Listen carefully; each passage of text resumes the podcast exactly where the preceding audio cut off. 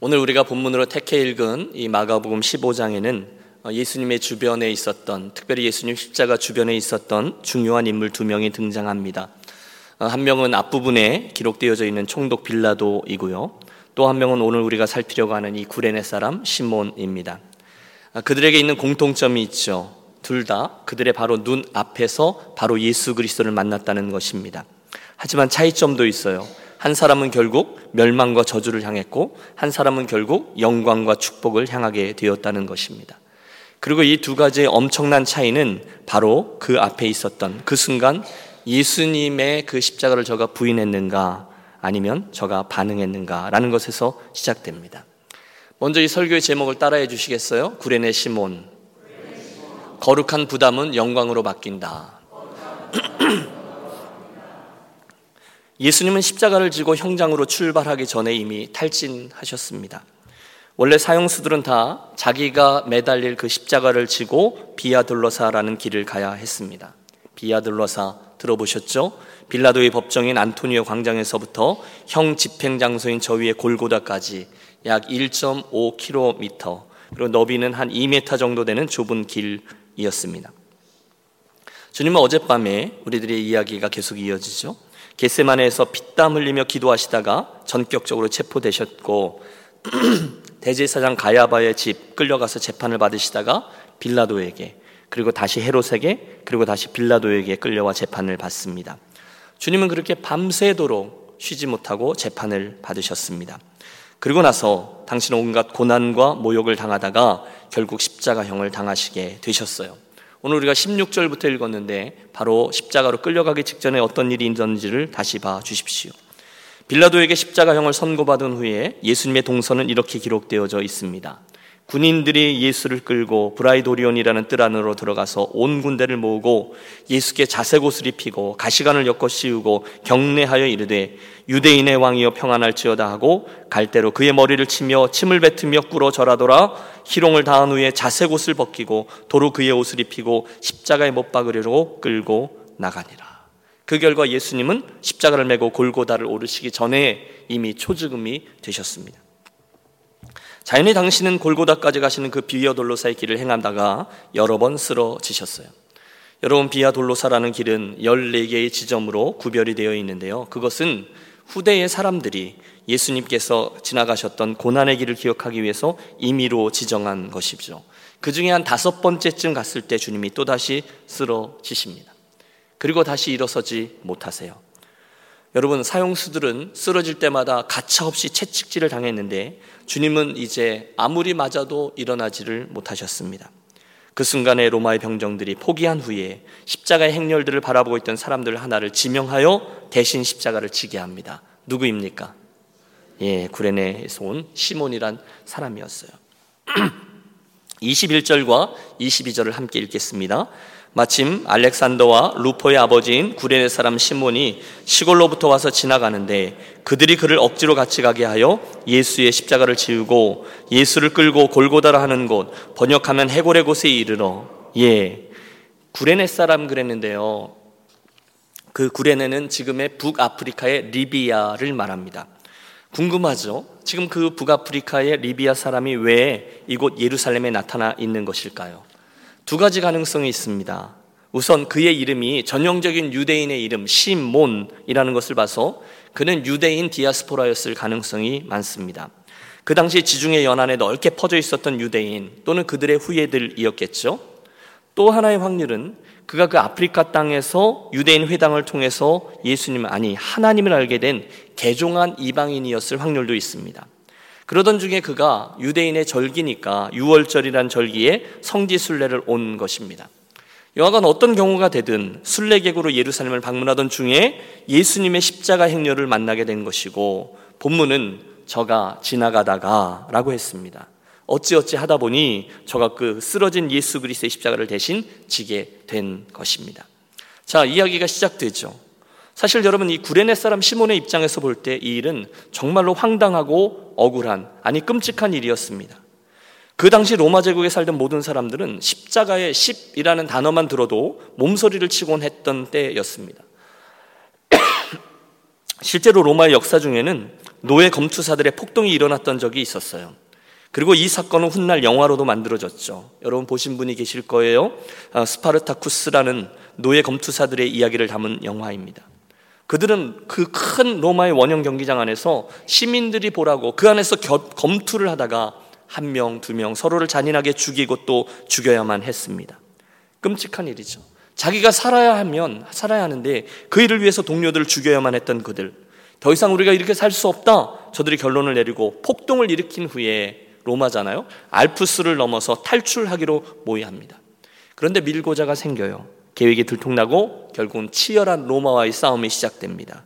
그 과정 중에 6만 명이나 되는 스파르타쿠스들이 죽게 되고 6천 명이 생포됩니다. 그리고 로마 제국은 다시는 이러한 폭동이 일어나지 않도록 본을 보이기 위해서 그 6천 명의 검투사들을 한 명도 제외 없이 모두 다 십자가에 매 달게 됩니다. 여러분 로마로 진입하는 길들 중에 가장 번화한 거리의 길 좌우로 6천 개의 십자가를 세우고 6천 명의 사람들을 그곳에 걸어 죽입니다. 끔찍하죠. 처절하게 찢어진 그들의 시신 위로 수많은 까마귀들과 독수리들이 달려듭니다. 그리고 그 끔찍한 처형 방식을 지켜본 모든 세상 사람들은 치를 떱니다. 그 결과 로마에 있는 사람들, 로마 사람들에게는 절대로 십자가형을 내려서는 안 된다 이러면서 모두들 벌벌벌 떨고 있던 것이 십자가 처형이었습니다. 그런데 오늘 시몬이 졸지에 그 십자가를 지게 된 것입니다. 여러분이 그 시몬이 됐다고 생각해 보십시오. 얼굴이 사색이 되지 않았겠습니까? 물론 성경에는 그 당시 그의 마음을 표현한 귀절이 나오지 않아서 자세히는 알 수 없어요. 하지만 우리는 충분히 그때 그의 마음 속에 있었음직한 이야기들을 알 수 있습니다. 우선 억울한 마음이 생겼겠죠. 내가 왜 저 죄수의 십자가를 지어야 하는가? 그렇게 항변했을지도 몰라요. 나는 이 사람과 아무런 관련이 없습니다. 외쳤을지도 몰라요. 혹시 나는 로마 제국을 향해서 단 한 번도 나쁜 짓을 한 적이 없습니다. 주장했을지도 몰라요. 그러나 그의 어떠한 주장도 변호도 받아들여지지 않습니다. 대신 졸지에 그는 그 십자가를 지고 걸어야 했습니다. 그 억지로의 십자가 말입니다. 힘들었겠죠. 끔찍했겠죠. 냄새 났겠죠. 불길했겠죠. 하지만 여러분, 그 끔찍한 십자가가 어마어마한 하늘의 축복으로 영광스러운 면류관으로 바뀌는 것에는 채 며칠이 걸리지 않았습니다. 물론 언제였는지 정확한 시간은 몰라요. 어떤 변화를 통해서 그렇게 되었는지는 몰라요. 저가 혹시 그 십자가를 지고 올라간 그 골고다 언덕에서 예수께서 죽으시는 것을 바라보다가 그 밑에 있던 다른 로마 백부장처럼 과연 이는 하나님의 아들이었다 이렇게 고백하게 되었을지도 모르겠어요. 아니면 그 어마무시한 일로 인한 충격으로 정신이 나가서 생각보다 좀 더 오랫동안 예루살렘에 머물다가 오순절 성령 강림 사건을 만나고 그 소동 그날 온 사람들이 각 온 곳에 있는 그러니까 난 곳 방언으로 하나님의 큰 일을 말할 때 방언이죠. 그때 구레네 방언이라고 분명히 적혀 있었거든요. 그 방언을 통해서 복음의 메시지를 들으며 회심을 했을지도 모릅니다. 아, 그게 그 이야기였구나라고 말입니다. 분명한 것은 그 긴 여정 중에 어딘가에서 저가 하나님의 은혜로 예수님을 알게 되고 믿게 되고 변화되었다는 것입니다. 할렐루야. 이후에 어떤 일들이 일어났는지 성경은 자세히 기록하지 않아요. 하지만 우리는 신약 성경의 이곳 저곳에서 이곳에 저곳에 있는 그런 기록들을 통해서 그의 인생에 그리고 특별히 그의 가문에 어떠한 축복이 임하게 되었는지를 발견할 수 있습니다. 여러분 잘 생각해 보세요. 물론 여러분 그것은 겉으로는 참으로 끔찍한 일이었을 겁니다. 그런데 분명한 건 그 억지로 진 십자가가 자기도 모르는 사이에 온 세상에 오신 예수를 위해 그 주님의 구원 역사를 위해 놀라운 도구로 사용되었다는 거예요. 그는 예수님을 대면하여 보았습니다. 그분의 십자가를 대신 졌어요. 그리고 그분을 믿게 되었어요. 그리고 그 일 때문에 마태복음, 누가복음, 그리고 마가복음은 자기의 이름이 직접 기록되는 놀라운 영광에 참여하게 되었습니다. 여러분 생각해 보세요. 뚱딴지 같은 시간에 그분의 고난에 직접 참여한 제자 얼마나 영광스러운 것인지 모릅니다. 실제로 그는 훗날 몇 가지 축복이 나오죠. 저 유명한 안디옥 교회를 함께 세운 설립자요 지도자가 되었습니다. 이건요, 그 전에 한 번도 생각해 보지 못했던 일이었습니다. 우리가 사도행전 강의하면서 앞부분에서 이미 살폈듯이 수리아에 있던 안디옥 교회는 이방인 지역에 세워진 최초의 교회이자 바울과 바나바를 최초의 선교사로 파송해서 세계 선교를 시작했던 교회였습니다. 그런데 그 교회의 설립 배경이 사도행전 11장에 이렇게 되어 있습니다. 그때에 스데반노의 일로 일어난 환란으로 말미암아 흩어진 자들이 베니게와 구브로와 안디오게까지 이르러 유대인에게만 복음을 전하는데 그 중에 구브로와 구레네 몇 사람이 어디요? 구레네 몇 사람이 안디옥에 이르러 헬라인에게도 말하여 주 예수를 전파하니. 여러분 여기에 나오는 이 구레네 몇 사람의 이 시몬과 그의 가족들이 포함되어 있었다는 거예요.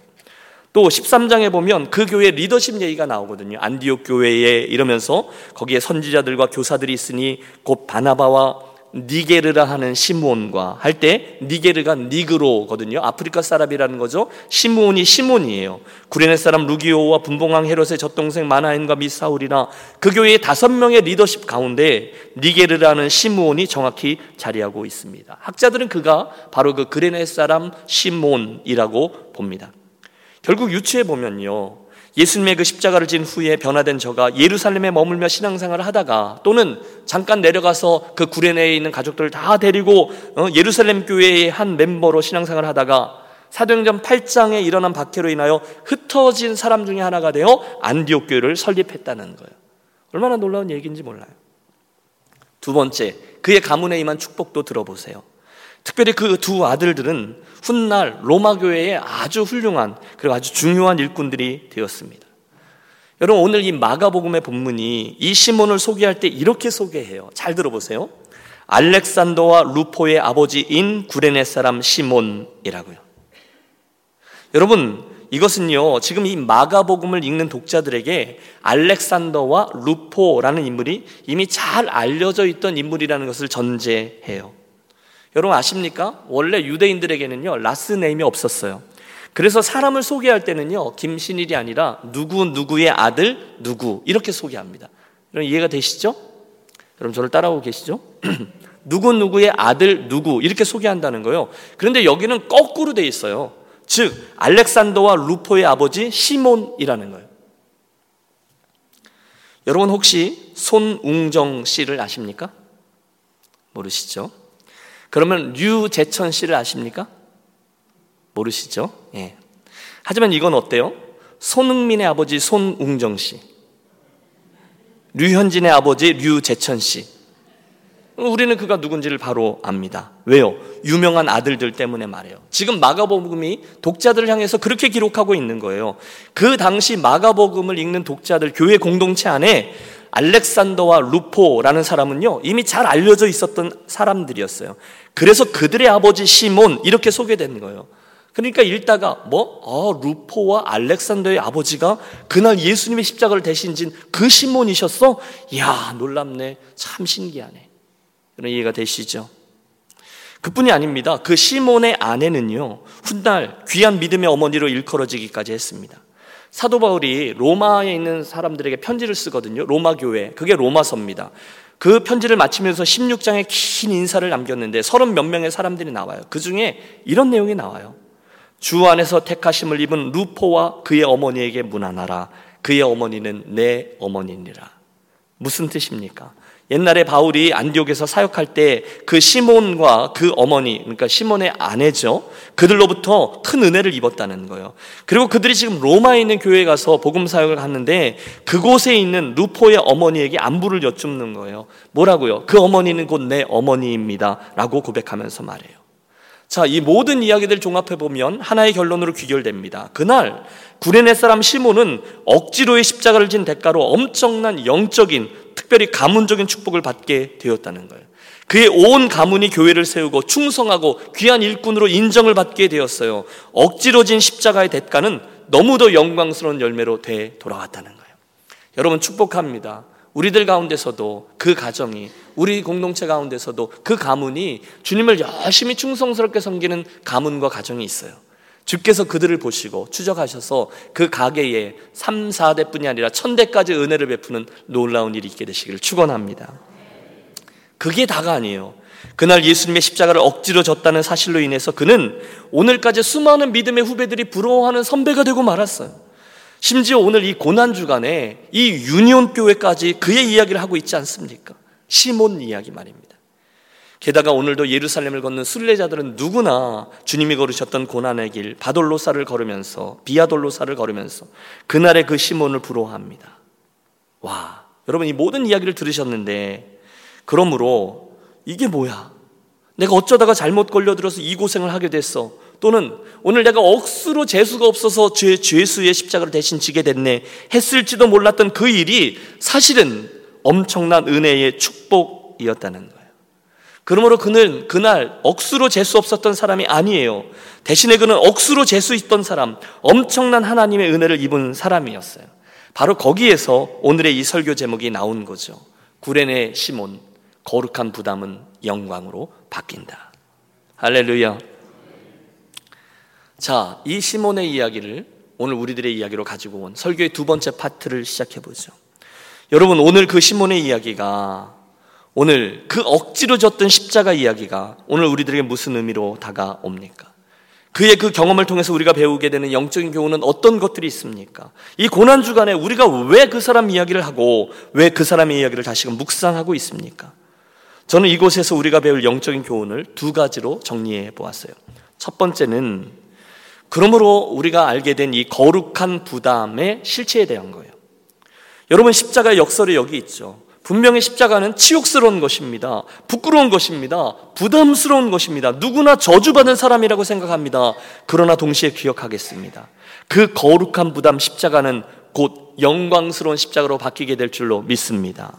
따라해 주세요. 거룩한 부담은 영광으로 바뀐다. 믿습니까? 여러분, 잘 생각해 보세요. 목사가 그냥 믿습니까 해서 아멘이 아니라 성경에 그랬던 사람들을 찾아보자는 거예요. 그 억지로의 십자가를 잘 감당하자 그게 영광스러운 십자가로 바뀌게 된 걸 체험한 인물들은 되게 많아요. 구약의 요셉을 생각해 보십시오. 형들의 시기로 인해서 요셉은 애굽의 노예로 팔려가죠. 보디발 집의 종이 되었어요. 그러다 누명을 쓰고 감옥까지 내던져졌어요.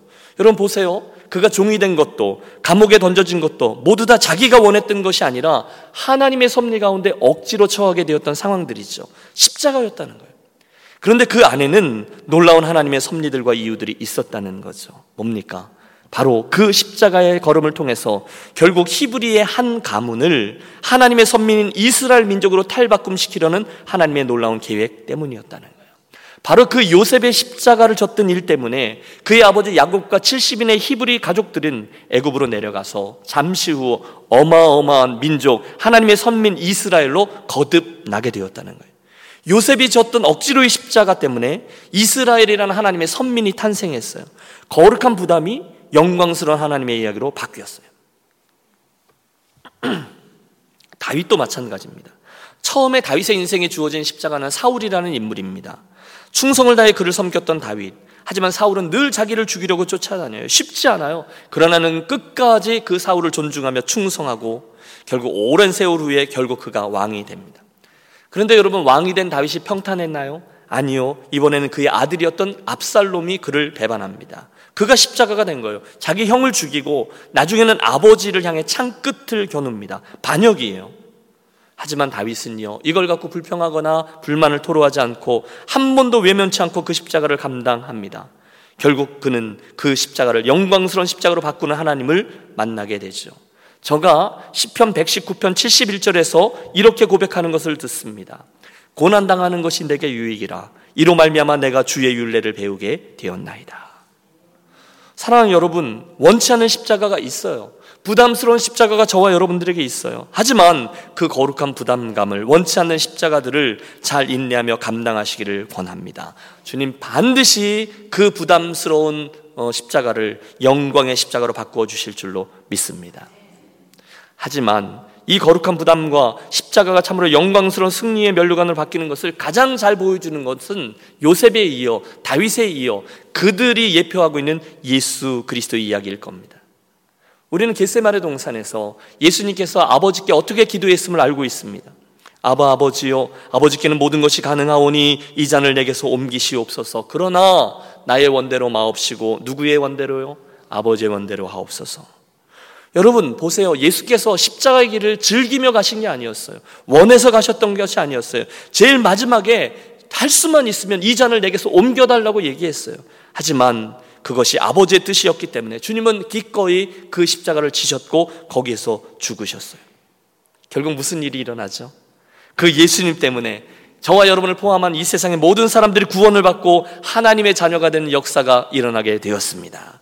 게다가 당신도 그 십자가를 져서 너무너무 수치를 당했지만 결국 그 아버지로부터 지극히 높이심을 받아요. 빌립보서 2장의 말씀.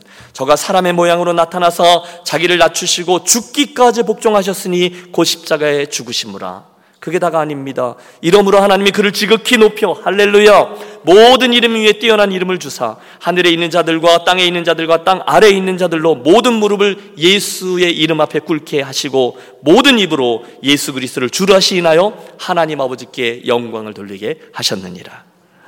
여러분 거룩한 부담 십자가를 당신이 지셨는데 하나님은 그것을 영광스러운 구원의 도구 하나님의 지혜 영광의 십자가로 바꾸어 주셨다는 거예요. 여러분 단순하게 적용해 보세요. 오늘 저와 여러분의 인생에 다가오는 십자가들이 있어요. 그걸 피하지 마세요. 왜냐하면 그 거룩한 부담은 그 십자가는 하나님의 시간 안에서 곧 영광스러운 십자가로 바뀌게 될 것을 믿기 때문입니다. 두 번째 교훈도 있습니다. 그것은요, 우리들의 뜻과는 달리 어떤 설명과 함께 주어지는 십자가가 아니라는 것입니다. 따라해 주세요. 십자가는 설명과 함께 주어지지 않는다. 여러분 그때 시몬이 돼 보세요. 갑자기 그곳을 지나가고 있던 시몬에게 로마 병정의 부르심과 명령이 주어질 때 말입니다. 너 이러는 거죠. 그때 시몬에게 주님께서 이 십자가의 의미가 무엇이고 왜 그가 져야 하며 결국 어떤 일이 일어날 것이라는 설명이 주어졌습니까? 안 주어졌습니다. 전혀 주어지지 않아요. 그냥 그냥 그 십자가가 훅 하고 그의 인생에 들어와 덜컥 지워졌다는 거예요. 그런데 그게 십자가의 실제라는 거죠. 여러분 십자가는요 결단코 저와 여러분에게 설명과 함께 주어지지 않습니다. 대신에 그냥 훅 하고 우리 삶의 한가운데 쳐들어와요. 바로 그때 여러분 그 거룩한 부담을 만일 그것이 주님께서 주신 부담이라는 확신이 있다면 절대로 거부하지 마시고 그냥 확 껴안아서 여러분의 등에 지고 가는 복된 순례자들이 되시기를 축복합니다. 여러분 지금부터 잘 들어주세요. 이게요 설명이 잘 안 되는데요. 그런 게 정말 있다는 겁니다. 여러분 믿음의 길을 가시다가 갑자기 주님이 주시는 생각을 만날 때가 있으실 거예요.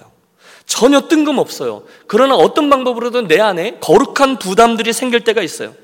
어쩔 때는 확 하고 내 마음 한 구석에 자리 잡는 생각으로 어쩔 때는 그날 어떤 설교자가 했던 권면이나 부탁에 대한 책임감으로 또는 주님과 주님의 교회에 대한 거룩한 욕망으로 교회를 향한 사랑으로 아 이건 내가 해야 되겠구나 내가 했으면 좋겠다 이 말씀에 내가 순종하는 것이 옳겠다는 부담들이 내 안에 생깁니다. 여러분 그럴 때 있으시죠? 나는 한 번도 그런 거 생각해 본 적이 없어요. 아닐 겁니다. 여러분 그런 게 우리들 마음에 있을 겁니다. 물론 쉽지 않아요. 평상시 나답지 않아요. 평상시 내가 그렇게 착하지 않은데 그런 착한 생각이 드는 거예요. 남들이 뭐라고 할까봐 주저되는 일들이 있을 거예요. 그러나 분명히 내 안에 그런 거룩한 부담들이 생길 때가 있어요. 그때 여러분 주님의 마음으로 권합니다. 그 거룩한 부담을 하나님이 주시는 십자가로 생각하시고 얼른 여러분의 인생의 질mom에는 지혜로운 분들이 되시기를 바랍니다. 왜요? 오늘의 이 설교 제목이 너무도 명백히 이미 충분히 증명된 하나님의 진리이기 때문이에요. 거룩한 부담은요, 하나님의 영광으로 바뀌게 되는 줄 우리 분명히 믿어요. 청년 마야에게 하나에게 장학금을 줬어요. 그런데 이 녀석이 그냥 그걸 헌금함에 넣어버렸어요. 왜요? 그녀의 마음에 거룩한 마음이 부담이 된 거예요. 그냥 그렇게 하고픈 마음이 그 안에 든 거예요. 아무도 몰라주는 일이지만 교회 마당을 지나는데 휴지가 떨어져 있고 쓰레기가 보여요. 저걸 치워야 되는데 하는 마음이 부담이 내 속에 자리에요. 그러면 누가 보든지 않든지 그걸 하는 거예요. 아무도 몰라줘도 주님이 아시면 되지 뭐. 누가 뭐라 그래도 주님이 아시면 되지. 내 마음속에 또 언제 이런 기특한 부담이 생기겠어. 그래서 헌신해 갖고 뭐 이것저것 뜯어 고치고 공사하고 그러는 분이 계세요. 며칠이고 페인트등 들고 다니면서 헌신하는 분이 계세요. 뭡니까? 남들이 생각하든 말든 마음속에 거룩한 부담이 생긴 대로 헌신하겠다고 나서는 거예요. 여러분 제가 수없이 반복하여 말씀드리고 부탁드렸어요. 주님을 향한 헌신은 주님을 향한 사랑은 남들이 어떻게 섬기고 남들이 어떻게 하시는지 그걸 보고 그 수준에 맞춰서 내 걸 하지 말라는 거예요. 대신 내 마음속에 드는 부담대로 섬기고 헌신하는 것이라고 말씀드렸습니다. 절대로 아, 왜 바보같이 나만 이러고 있나? 여러분, 그렇게 말씀하지 마십시오. 누구도 안 하고 누구도 안 하는데 에이 뭘 내가 계속 하고 있어. 뭘 잘났다. 나도 하지 마. 그러지 마세요. 왜 내가 그리도 바보같이 섬기는지 여러분 정말로 모르세요? 거룩한 부담 때문인 거예요. 왜 장로님들도 안 하는데, 왜 권사님들도 안 하는데, 왜 내가 길을 쓰고 나서서 그걸 섬겨야 되나? 모르세요? 주님이 주신 거룩한 부담 때문이에요. 그게 십자가라는 거예요.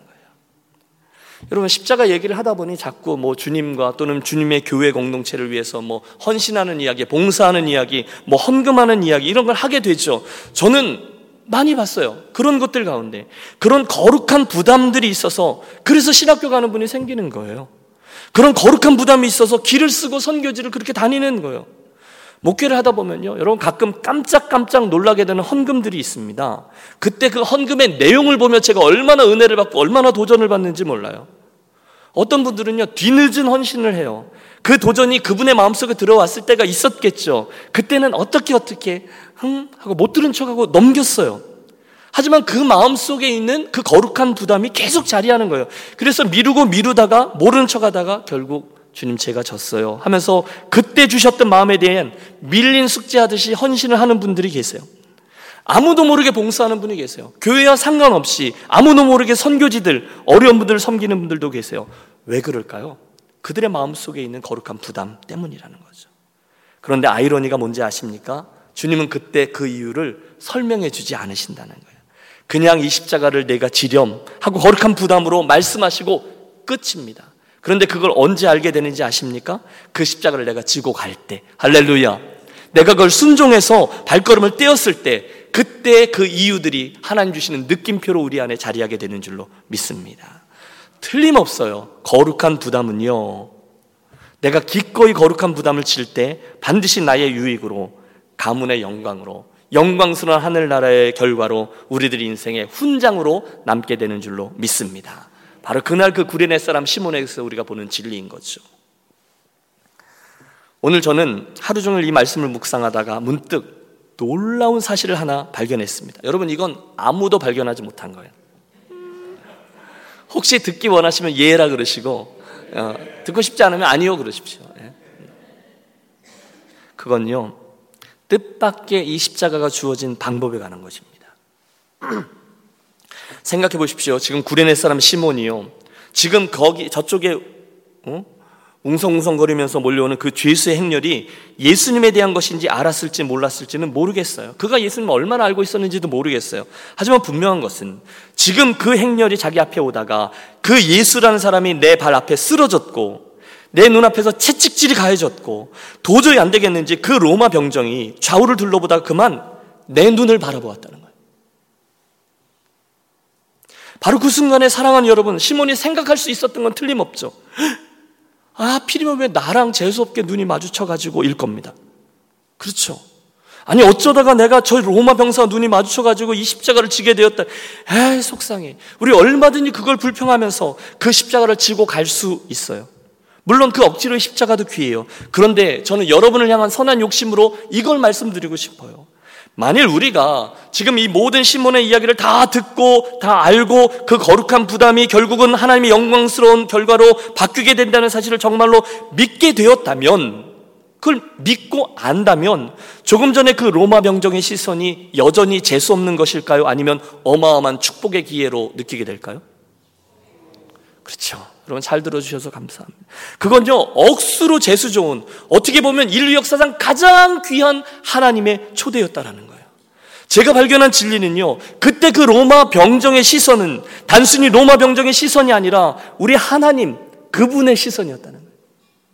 그 순간 하나님은 그 로마 병정의 눈을 통해서 그곳에 있던 그 많은 사람들 가운데 구레네 사람 시몬을 바라보신 거예요. 그에게 다가오신 거예요. 그리고 그에게 말씀하셨어요. 이 거룩한 부담을 너 한번 지고 가면 어떻겠니? 내 인생을 들여 이 십자가를 한번 져보지 않겠니? 저의 이 눈을 바라보면서 그 로마 병정의 눈을 통해서요. 그러므로 여러분 바라기는 이 구레네 사람의 이야기에서 이 로마 병정의 눈을 통해서 내 눈을 바라보시는 하나님의 시선을 의식하게 되시기를 바랍니다. 그분이 나를 바라보세요. 왜? 그 십자가를 치라고. 여러분, 목사로서 너무너무 자존심이 상하는 일이 하나 있습니다. 그것은요, 이것은 분명히 나를 위한 것이 아니라 여러분을 위한 것인데, 마치 내가 뭔가가 아쉬워서 여러분에게 가서 부탁하는 그런 사람처럼 주님을 좀 더 사랑해 달라고, 좀 더 열심히 주님을 섬겨 달라고, 좀 더 열심히 성경을 읽어 달라고, 좀 더 열심히 기도해 달라고, 이 헌신이 필요한데 여러분이 좀 해주실 수 없느냐고, 금요일 밤에 좀 나와서 함께 기도해 주실 수 없느냐고, 분명히 주님이 기뻐하시는 일인 걸 내가 아는데 그 선교하는 일에 필요한데 재정이 좀 있으시면 좀 도와달라고 이런저런 섬김의 손길들이 필요한데 혹시 시간 좀 내주실 수 있느냐고 이렇게 눈치 보면서 부탁하는 게 너무너무 싫어요. 너무너무 자존심이 상해요. 아니 마음이 너무 많이 상해요. 제가 누구를 찍어놓고 하는 얘기는 아니에요. 그런데 부탁은 이겁니다. 그때 여러분 만약에 어, 목사가 여러분을 쳐다볼 때 말입니다. 여러분 그때 저를 그 로마 병정으로 여겨 주시면 어떠실까요? 하나님이 저의 시선을 통해서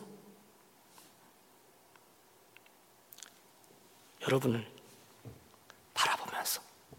말씀하신다. 이렇게 생각하면 어떠실까요? 그때 그건 로마 병정의 시선이 아니라 그 로마 병정의 시선을 통해서 여러분을 찍어서 바라보시는 아버지의 시선이라는 거예요. 그걸 회복할 때 그건 부담스러운 부탁이 아니라 아, 왜 이렇게 귀찮게 해? 그냥 좀 놔두지. 예 부탁이 아니라 그것은 참으로 영광스러운 여정으로서의 하나님의 초대이죠. 참으로 영광스러운 십자가를 지라라는 초대이죠. 그렇다면 그때 여러분 그것을 이왕이면 그 놀라운 승리의 영광스러운 결과를 믿고 억지로가 아니라 기쁨으로 넉넉한 마음으로 인색함이 아니라 넉넉함으로 성큼 지고 걸어가는 여러분들이 되시기를 다시 한번 부탁합니다. 왜요? 나를 위해서요? 아닙니다. 여러분, 저는 여러분들을 어떻게 써먹을 생각 전혀 없다니까요. 우리 교회를 위해서 여러분이 어떻게 좀 해주셨으면. 여러분, 제 관심은 그게 아니에요. 여러분이 뭘 위해서 어떻게 좀 해주셨어요. 여러분, 여러분하고 하나님하고 거기서 딜 하십시오. 저는 거기에 전혀 관심이 없어요. 그러니까 여러분을 어떻게 사용해 먹느냐, 그건 관심이 아니에요. 대신에 여러분이 주님께서 말씀하시면 그걸 그 로마 병정의 입술과 로마 병정의 눈을 통해서 나를 바라보고 계시는 하나님의 것으로 보고 여러분이 그렇게 반응하셨으면 좋겠어요. 오늘 이 설교 후에 우리가 찬송을 하나 할 건데요. 너의 마음에 슬픔이 가득할 때 주가 위로해 주시리라. 아침에 같이 빛나는 마음으로 너 십자가 지고 가라.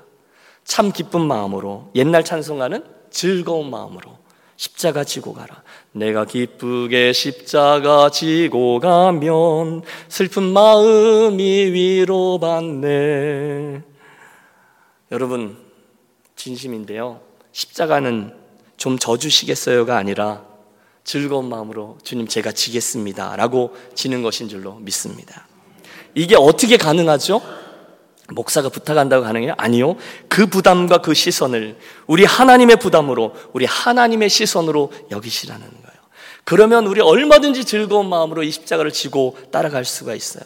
그리고 우리는 곧 그 거룩한 부담이 영광으로 바뀌게 된다는 것을 목사가 설명해서가 아니라, 목사가 설득해서가 아니라, 목사가 협박해서가 아니라, 주님이 주시는 기쁨과 승리의 그런 여러 가지 경험들을 통해서 더 깊게 깨닫게 될 줄로 믿습니다.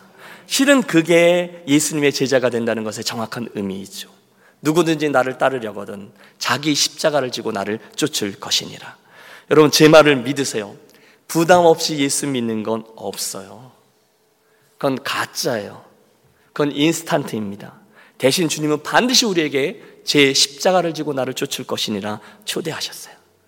여러분 제 여러분을 향한 마음은 이겁니다. 억지로의 십자가, 기꺼이 십자가, 아니 기쁨의 십자가. 여러분 이해가 됐어요? 십자가가 많은데 이왕이면 물론 억지로 지는 십자가도 귀하지만 이왕이면 성큼 나서서 기꺼이 그 십자가를 지는 저와 여러분의 새로운 결단이 있는 이 밤 되기를 소원합니다.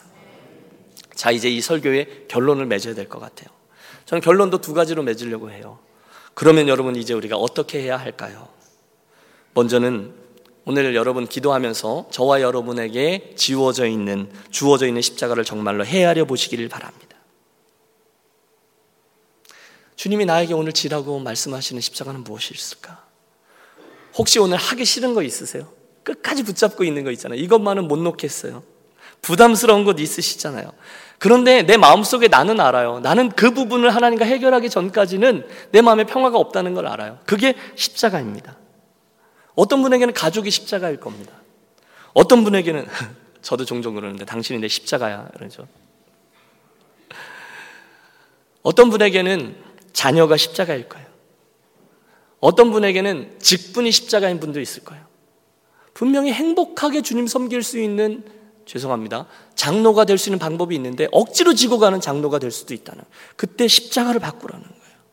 어떤 분에게는 성품이 십자가인 분이 계세요. 어떤 분에는 재정이 십자가인 분이 계세요. 어떤 분에게는 내가 끝까지 순종하기 싫은 그 일이 십자가일 수도 있어요.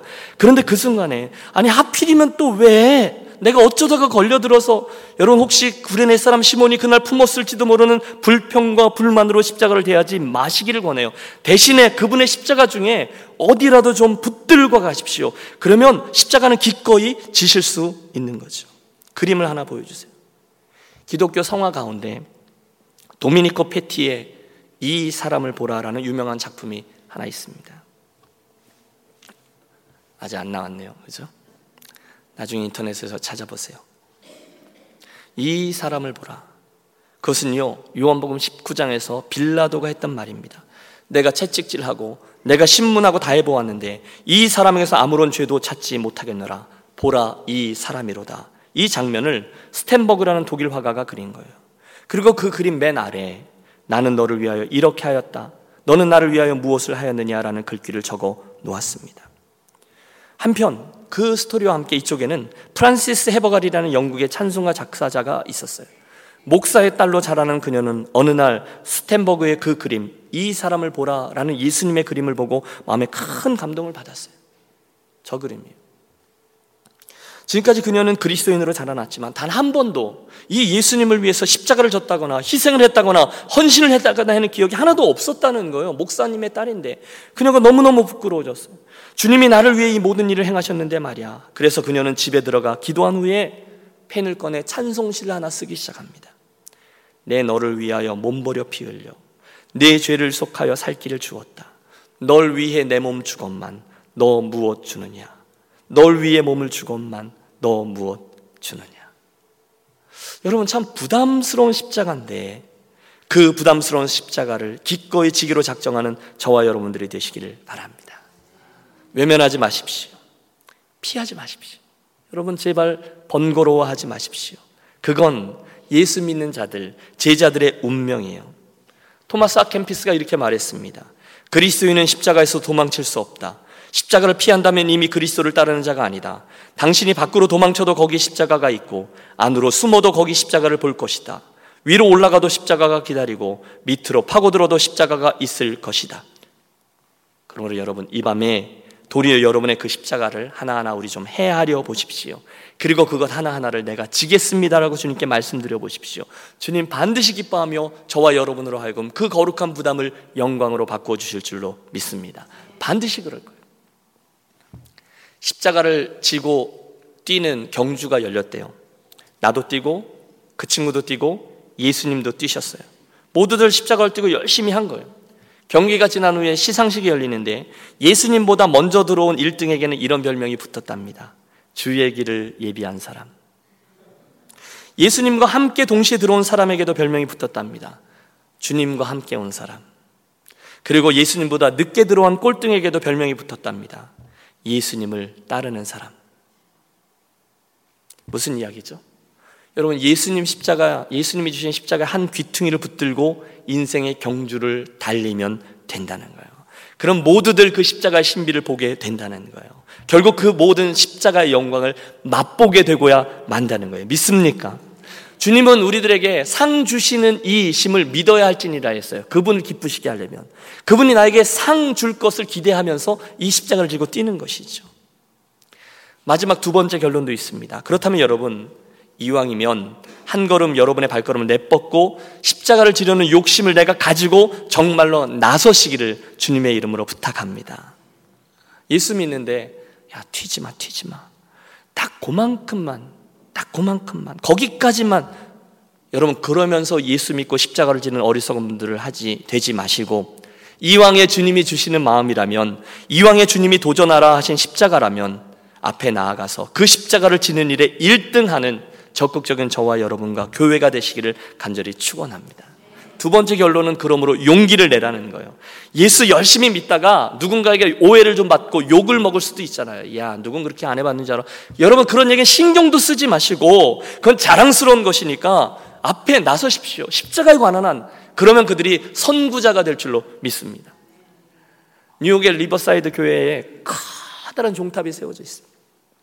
평소에는 이 종탑이 첨탑이 너무 높아서 아무도 쳐다보는 사람이 없었어요. 그런데 어느 날 그 교회당 밑에 수많은 사람들이 운집해서 그 교회당 종탑 그 십자가를 바라보고 있더래요. 그래서 한 사람이 묻습니다. 뭘 보고 있는 거예요? 예, 저 십자가를 보세요.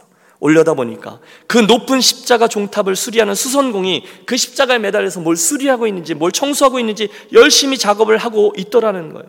여러분 이상한 일이죠. 평상시에는 아무도 그 십자가 첨탑을 바라보지 않았는데 그날 수선공이 그 위에 올라가 애타게 애처롭게 십자가를 수리를 한다고 하니까 다들 고개를 쳐들고 그 십자가를 바라보고 있더라는 거예요. 그때 이분이 깨달았대요. 그렇구나. 십자가에 매달리는 사람이 있어야 많은 사람들이 십자가를 쳐다보는 거구나. 눈치채셨어요?